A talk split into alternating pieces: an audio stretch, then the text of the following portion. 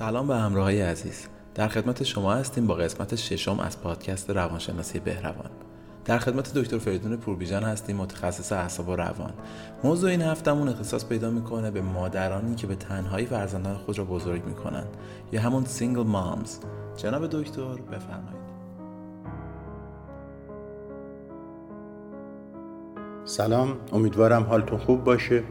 صحبت در مورد single mom یا مادر تنها از اون موضوعاتی است که هرچه در موردش صحبت بشه کمه. چون موضوع جدیدی است پدیده است نوظهور در جامعه ما. با رشد جامعه با افزایش شهرنشینی تغییراتی که در نحوه زندگی مردم و سلوک اونها پیش اومده آمار و rate طلاق بالا رفته. در نتیجه پدران و مادرانی که به تنهایی زندگی می کنند و فرزند با اونهاست و اونها زحمت پرورش فرزند رو به عهده می‌گیرند بیشتر و بیشتر میشه. ما امروز در مورد یک طرف قضیه یعنی مادران تنهایی که دست تنها فقط با اتکاب خودشون دارن زندگی می‌کنن و بچه هاشون رو بزرگ می‌کنن. بار زیادی روی اونهاست. در جوامع پیشرفته غربی معمولا جامعه این نقش رو به عهده می‌گیره و کمک های زیادی به مادران تنها میده. یعنی اینکه فرض رو بر این می‌ذاره که اینها نسل جدید این کشور رو دارن پرورش میدن و فایده این نسل به همه جامعه می‌رسه و اگر این نسل بد تربیت بشه آسیبش به همه جامعه می‌رسه.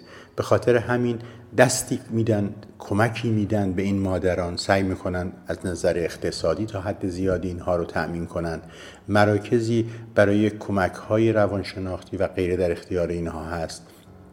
و حمایت جامعه به طور کامل به اینها کمک می‌کنه که این بار رو راحتتر به سرمنزل مقصود برسونند اما در جامعه ما که این کمک هایی که جامعه مدنی می‌تونه انجام بده وجود نداره بیشتر بار بر دوش خانواده هاست و خانواده هایی که آگاه هستند و هر روز آگاه تر میشند و تفاوتی بین فرزند دختر و پسر نمی بینند و مشکل فرزند رو تا حد زیادی مشکل خودشون می‌دونند اینها سعی می‌کنند کمک کنند به فرزندان دخترشون که بعد از طلاق بتونن به تنهایی و مستقل زندگی کنند.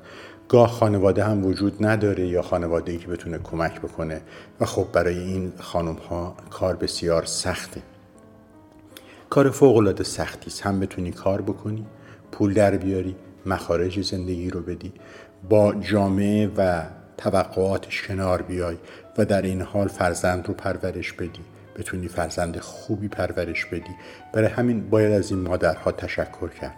چون اینها نه تنها برای خودشون بلکه برای جامعه دارن زحمت می‌کشن و نسلی رو پرورش میدن که اگر خوب پرورش پیدا کنه آینده کشور به اونها بستگی داره.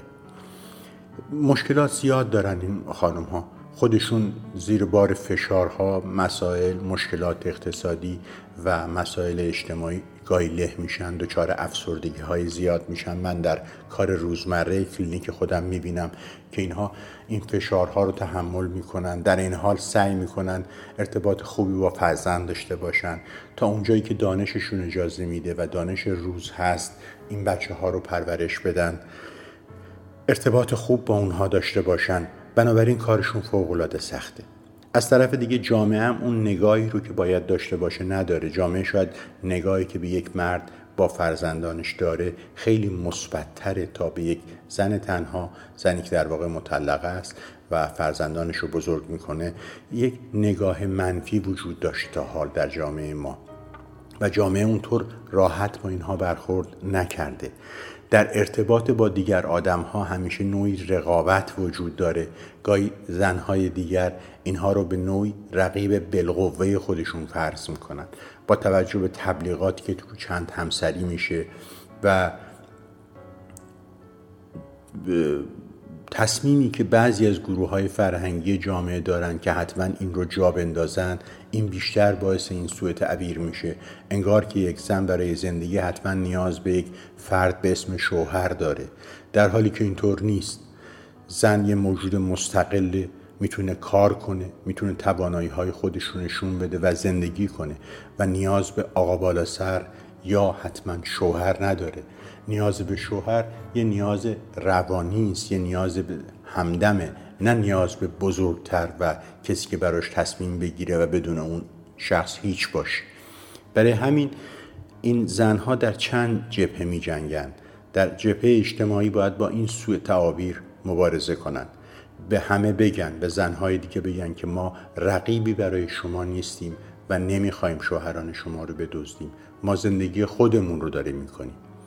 و اگر هم زمانی کیس مناسبی پیدا بشه برای ما طبیعتا اون رو روی خانه دیگران بنا نمی کنیم جایی بنا می کنیم که منعی نداشته باشه.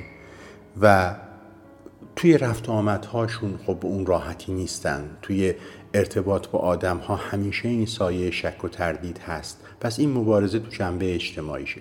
تو جنبه اقتصادی زنها در مجموع وقتی نگاه می‌کنی همیشه حقوق کمتری نسبت به مردها داشتن. تو شغلهای مختلف در رده های مختلف حتی در رده های بالا درآمدی که زنان شاغل داشتن بسیار کمتر از مردان شاغل بوده. اینها صدهایی هستند که باید برشون غلبه بشه تا این زنها بتونن راحت تر زندگی بکنن. و بعد در رابطه با فرزندشون و توقعاتی که اونها از اینها دارن. یادمون نره ما توی جامعه مرد سالار زندگی می‌کنیم و توی یک جامعه مرد سالار الگوها و ارزشهای خودش رو به همه منتقل می‌کنه. من جمله به فرزندان این زنها. یعنی فرزندان اینها گاهی می‌خوان نقش مرد رو به عهده بگیرن نقش شوهر نداشته رو و من بکنن اینها رو که چه باید بکنید چه نباید بکنید. خب این زنها باید از این موانع بگذرن. باید به فرزندانشون به یه تفاهم جدید برسن که تو فرزند من هستی عزیز من هستی تو رو دوست دارم ولی شوهر من نیستی. و نباید بایدها و نبایدهای این قسمت زندگی رو برای من بگی. اینها چیزهایی است که باز هم جزی از مشکلاته. گفتم زمینه این مشکلات فوق العاده زیاست و اعضای جامعه ما باید قدردان این زنها باشند که علا رغم همه مشکلات همه سختی ها وایسدن مقاومت می‌کنن و دارن زندگی خودشون رو و این نسل جدید رو به پیش می‌برن.